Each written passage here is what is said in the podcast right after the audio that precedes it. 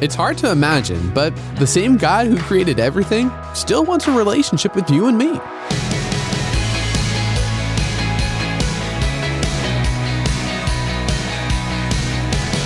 Hey, I'm Dylan, and you're listening to Unlocked, your daily key to unlocking God's Word in your life.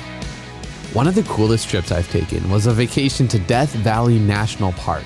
It's one of the hottest places in North America, so if you go, do it in February like I did. It's like perfect temperatures then. But it was an amazing trip because the landscape of Death Valley is so different than the trees and the farms that I'm used to here in Michigan. It feels like a whole different world, like you've been transported to Mars or something. Today's story celebrates God's variety in creation. It's called God of All Nature by Bethany Acker. I love getting out in nature and exploring all that God has made.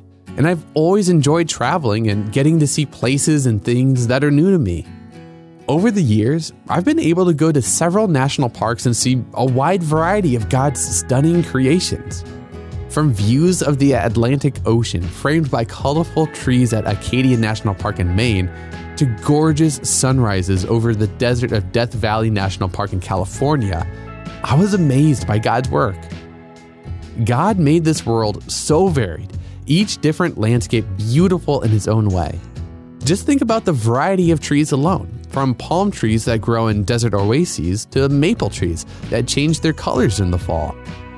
As we behold trees, mountains, and oceans, it's amazing that we can know the God who made all of it. God created a stunning world, and we get to live in it. I am so grateful to Him for that.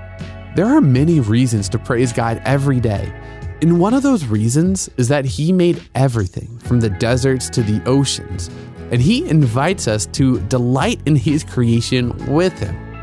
When we get outside and experience all kinds of beautiful things, we can praise the God who crafted them.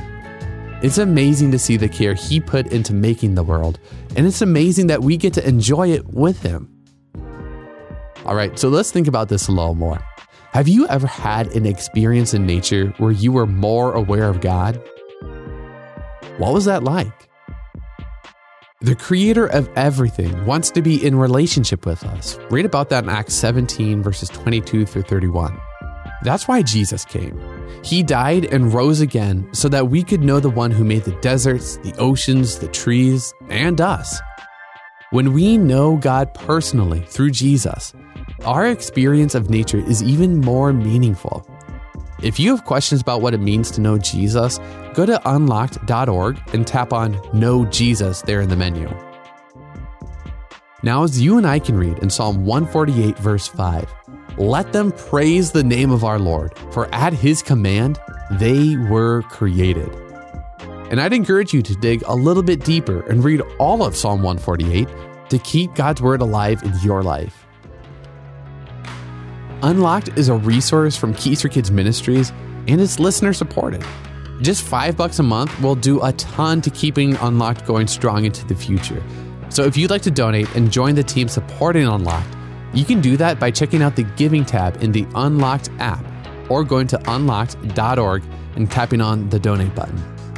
Come back for tomorrow's devotional with Natalie, keeping focused on Jesus despite everything that will distract you.